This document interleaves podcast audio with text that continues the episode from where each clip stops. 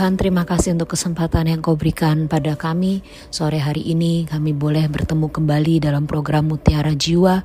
Biarlah pada hari ini kau berbicara untuk setiap kami Tuhan.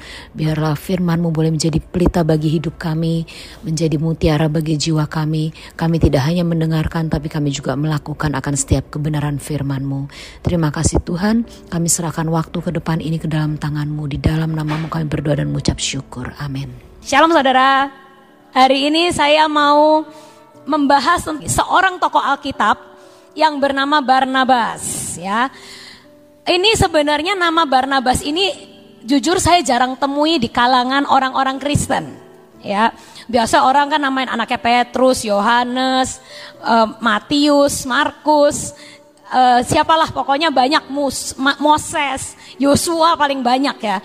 Jadi banyak tokoh-tokoh Alkitab itu menurut saya lebih di, di banyak fansnya gitu loh ya. Banyak fansnya gitu. Jadi nama anaknya dinamain. Nah tapi saya jarang menemui ada orang tua e, menamai anaknya Barnabas.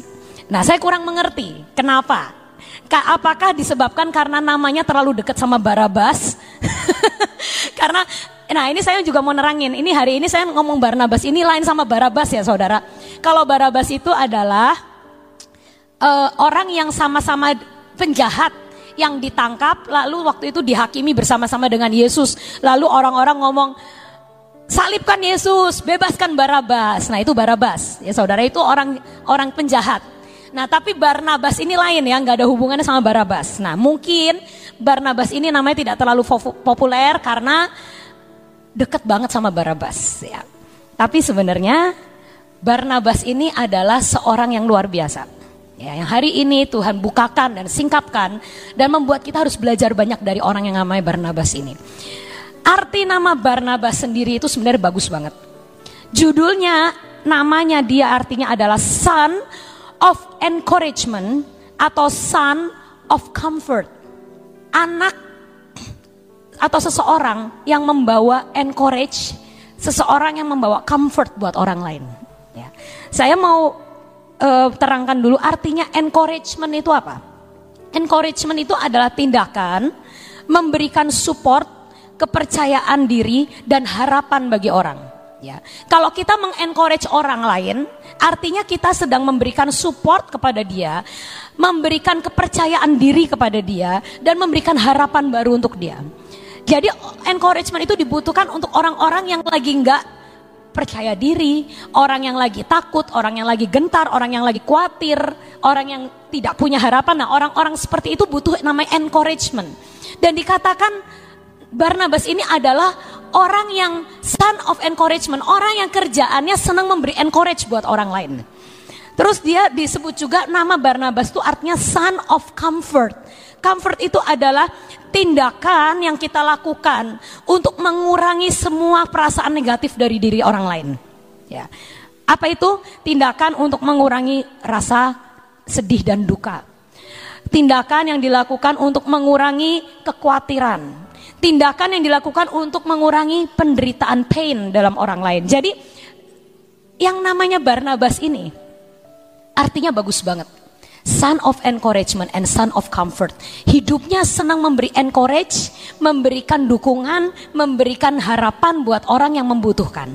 Nah, tapi anehnya yang menurut saya menarik, dia itu nggak cuma arti namanya itu. Tapi ternyata dia menghidupi namanya.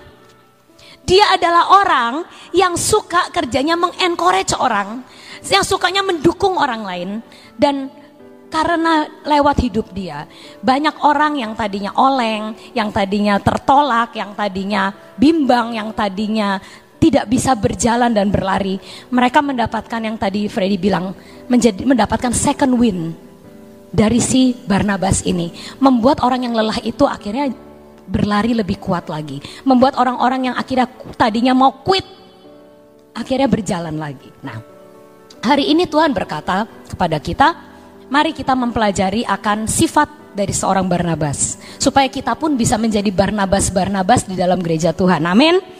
Nah hari ini kita baca dulu. Dari kisah Rasul 9 ayat 26 sampai 28. Ini adalah pertama kali Barnabas ceritanya disebutkan ya di, di dalam firman. Setibanya di Yerusalem, Saulus mencoba menggabungkan diri kepada murid-murid. Tetapi semuanya takut kepadanya karena mereka tidak dapat percaya bahwa Paulus itu juga seorang murid. Tetapi Barnabas menerima dia dan membawanya kepada rasul-rasul dan menceritakan kepada mereka bagaimana Saulus melihat Tuhan di tengah jalan dan bahwa Tuhan berbicara dengan dia dan bagaimana keberanian yang mengajar di Damsyik dalam nama Yesus. Nah, ini adalah sifat Barnabas yang kita sebagai gereja Tuhan harus miliki saudara. Kenapa?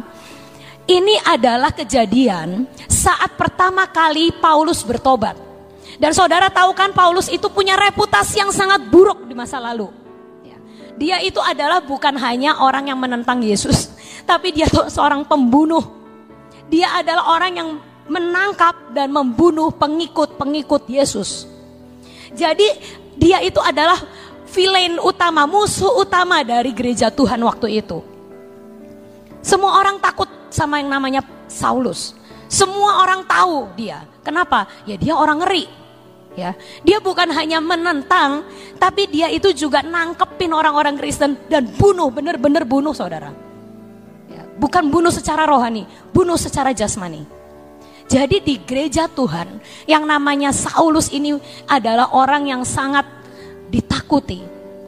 Dan menurut saya sangat wajar saat Saulus bertobat, gak semua orang dengar ceritanya bagaimana. Karena waktu itu belum ada sosmed. Ya, kalau sekarang kan ada sosmed, mungkin kalau Paulus bertobat dia langsung ngomong di sosmed, saya bertobat terima Yesus, jangan takut sama saya lagi gitu ya, langsung pers conference. Nah, zaman dulu kan kagak ada.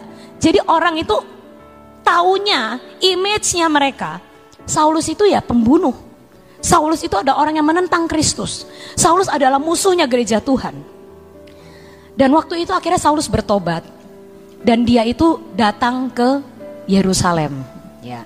Dia datang dan ingin menggabungkan diri dengan murid-murid dengan orang-orang Kristen di sana. Mungkin dia datang ke sel grupnya Bapak A, sel grup ke datang ke Bapak B. Tapi tidak ada satu orang pun yang mau menerima dia. Kenapa? Karena reputasinya. Karena masa lalunya. Karena apa yang dia lakukan. Tapi ada seorang yang bernama Barnabas ini. Dia berkata, Barnabas menerima dan merangkul akan Saulus. Bahkan membawa kepada pertemuan pendeta-pendeta. Weh, ya kan ini kan diomongan kalau zaman sekarang itu dia membawanya kepada rasul-rasul nggak cuman ke perkumpulan orang-orang Kristen ya, tapi Barnabas ini malah justru membawa Paulus langsung ke pertemuan pendeta-pendeta, ya, rasul-rasul. Dan Barnabas ini berkata, ini orang sudah bertobat. Orang ini ketemu Yesus sendiri. Lalu dia ceritain mungkin, Paulus waktu itu belum berani banyak ngomong. Tapi Barnabas ini yang stand for Paulus. Orang Barnabas ini adalah orang yang memberi second win kepada seorang yang bernama Pak Saulus ini. Saudara bisa ini nggak bisa memikirkan kalau sampai nggak ada Barnabas ceritanya. Mungkin, mungkin Paulus ini bisa kecewa. Mungkin dia pergi ke sana, ke sini, mencoba menggabungkan diri dengan murid-murid Yesus, mencoba menggabungkan diri dengan Saulus, eh dengan rasul-rasul, dan dia tetap menjadi Saulus. Dia tetap menjadi orang yang dibenci. Dia tetap menjadi orang yang nggak dipercaya. Apa jadinya? mungkin dia nggak akan menjadi rasul yang terhebat. Mungkin dia akan kecewa ya udah deh. Kalau nggak ada orang yang mau nerima aku ya udah deh. Aku biasa-biasa aja. Aku nggak usah jadi orang yang militan atau memberitakan Injil. Mungkin memang aku tidak layak. Mungkin aku memang nggak pantas. Nah, tapi bersyukur kepada Tuhan. Ada seorang yang bernama Barnabas yang mau merangkul seorang Saulus, seorang pembunuh, seorang yang reputasinya buruk ini dan orang ini berdiri di depan jemaat Tuhan dan berkata, orang ini mau bertobat. Orang ini sudah kenal Yesus. Beri dia kesempatan. Dia orang yang hebat. Gak banyak orang seperti Barnabas. Kebanyakan orang bukan mengencourage, tapi malah mematikan nama seseorang. Orang lebih senang dia yang nomor satu, orang lain nomor dua. Banyak orang yang kecenderungannya sekarang jelek-jelekin orang lain supaya dia kelihatan baik. Tapi hari ini Tuhan berkata, gereja Tuhan butuh Barnabas.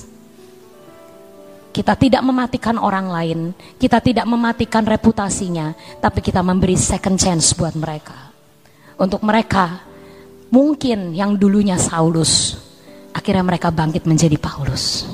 Amin. Saudara, ada du, uh, kisah kedua lagi. Ya, kita baca sama-sama dari Kisah Para Rasul 15 ayat yang ke-35 sampai 39. Kisah para Rasul 15 ayat yang ke-35. Paulus dan Barnabas tinggal beberapa lama di Antioquia. Itu adalah kota pertama di mana orang percaya Yesus disebut Kristen. Benar Antioquia itu jemaat mula-mula. Mereka bersama-sama dengan banyak orang lain mengajar dan memberitakan firman Tuhan. Tetapi beberapa waktu kemudian berkatalah Paulus kepada Barnabas, baiklah kita kembali kepada saudara-saudara kita di setiap kota di mana kita telah memberitakan firman Tuhan untuk melihat bagaimana keadaan mereka. Jadi si Paulus tuh ngajak si Barnabas untuk memfollow up akan jemaat-jemaat di kota lain. Barnabas ingin membawa juga Yohanes yang disebut Markus. Tetapi Paulus dengan tegas berkata bahwa tidak baik membawa serta orang yang telah meninggalkan mereka di Pamfilia dan tidak mau turut bekerja bersama-sama dengan mereka. Hal itu menimbulkan perselisihan tajam sehingga mereka berpisah dan Barnabas membawa Markus juga sertanya berlayar ke Siprus. Nah, ini akhirnya terjadilah dari kisah para rasul 9 sampai ke 15 Barnabas dan Paulus itu pelayanan bareng saudara akhirnya ya. Si Barnabas ini menjadi partner yang luar biasa buat si Paulus karena apa? Paulus itu orangnya tuh terlalu lurus. Terlalu tak tak tak, ya iya enggak enggak. Nah, Barnabas ini orangnya tuh bisa nego. Bisa menempatkan diri, bisa ngomongnya lebih halus apa. Jadi sampai Paulus itu akhirnya uh, di ayat yang antara ke 9, sampai 15 saudara bisa lihat kota-kota yang mereka datengin itu Listra, Derbe uh, dan lain-lain. Itu mereka sampai bisa ngomong sama gubernur-gubernur kota itu. Kenapa? Bukan karena sebenarnya kehebatan ngomongnya Paulus, tapi semata-mata Barnabas ini mendukung Paulus sebenarnya saling melengkapi. Paulus itu orangnya tegas, jelas, uh, rada galak, ya. Tapi kalau Barnabas itu bisa mengimbangi Paulus. Dia bisa nego, ngobrol sama petinggi-petinggi.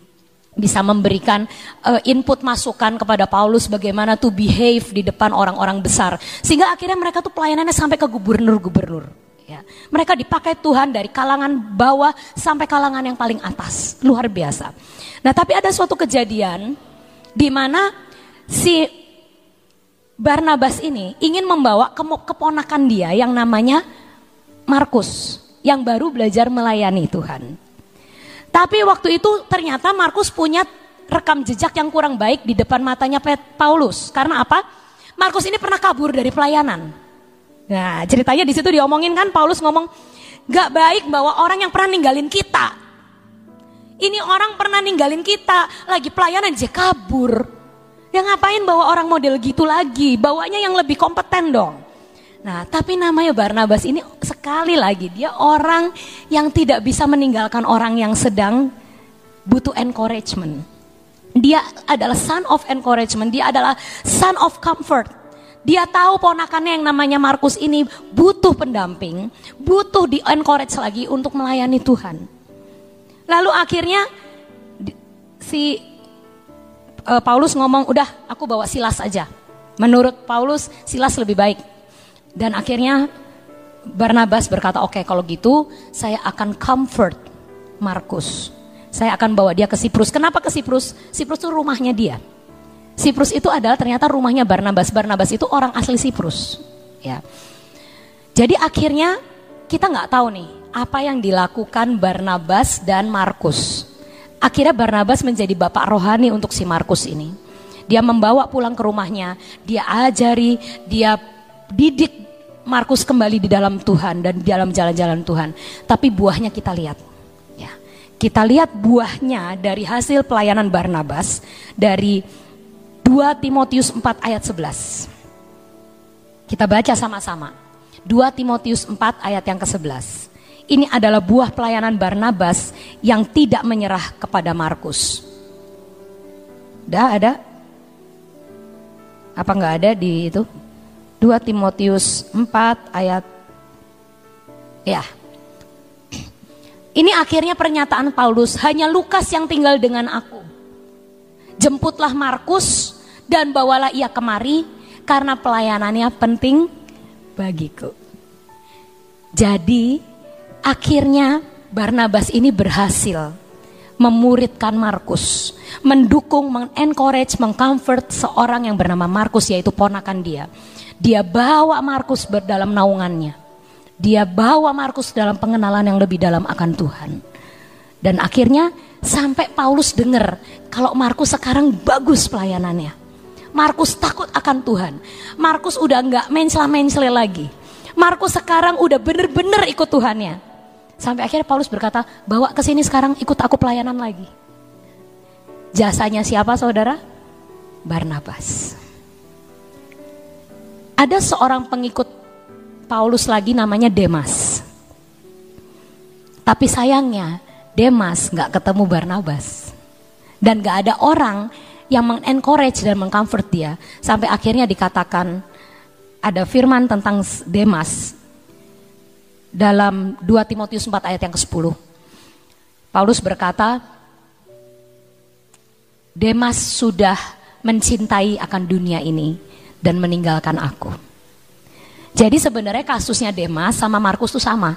Apa? Sama-sama bosan pelayanan, bosan sama ikut Tuhan. Ada nggak saudara-saudara kita yang kayak gitu? Banyak. Yang apa? Wis orang Tuhan-Tuhanan maning. Wes orang pelayanan-pelayanan maning. Pegel baik. Gak ada buah apa pun yang aku nikmati. Lelah capek doang dapatnya.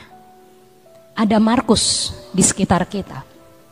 Ada Demas di sekitar kita yang nggak mau Tuhan-Tuhanan lagi, yang kecewa sama Tuhan, pahit sama Tuhan, atau mungkin kecewa sama gereja, kecewa sama saudara seiman, dan mereka berkata seperti Demas dan Markus, meninggalkan semua yang sudah mereka mulai. Tapi untungnya bagi Markus ada Barnabas yang memberikan encouragement, memberikan comfort, sehingga dia akhirnya kembali kepada jalur yang benar, membawa dia kembali kepada Tuhan dan dia menjadi orang yang lebih hebat dari sebelumnya. Tapi ada Demas yang tidak ketemu Barnabas dan tidak ada Barnabas dalam hidupnya yang membuat dia akhirnya berakhir di ayat 2 Timotius 4 ayat 10 ini. Dan setelah dia disebut mencintai dunia dan meninggalkan Paulus dan meninggalkan pekerjaan Tuhan, namanya tidak disebut lagi. Artinya apa? Destininya putus sampai di situ.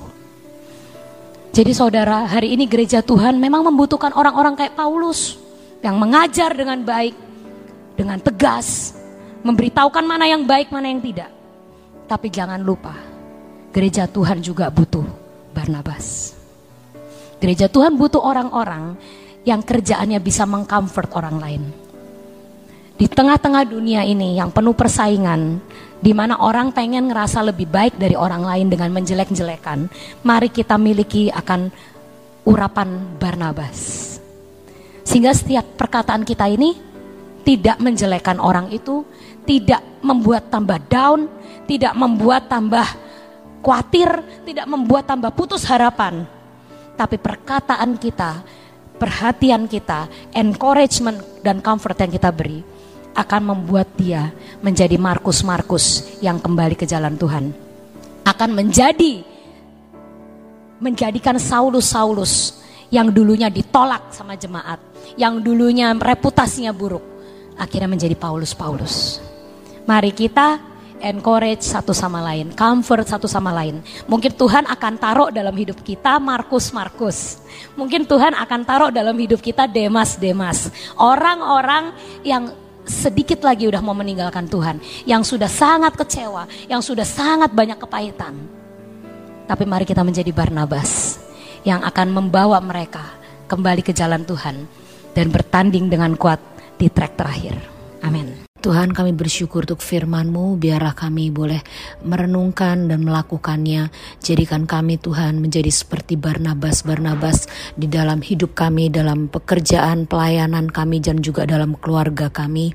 Kami boleh menjadi pendukung yang baik, menjadi sahabat yang baik bagi orang-orang di sekitar kami. Terima kasih Tuhan Yesus, jadikan kami berkat bagi banyak orang, memberi second chance untuk mereka, memberikan kepada mereka kesempatan untuk berubah, dan supaya kami boleh menjadi Barnabas-Barnabas bagi keluarga kami juga mendukung mereka yang di dalam kesesakan dan membutuhkan akan dukungan.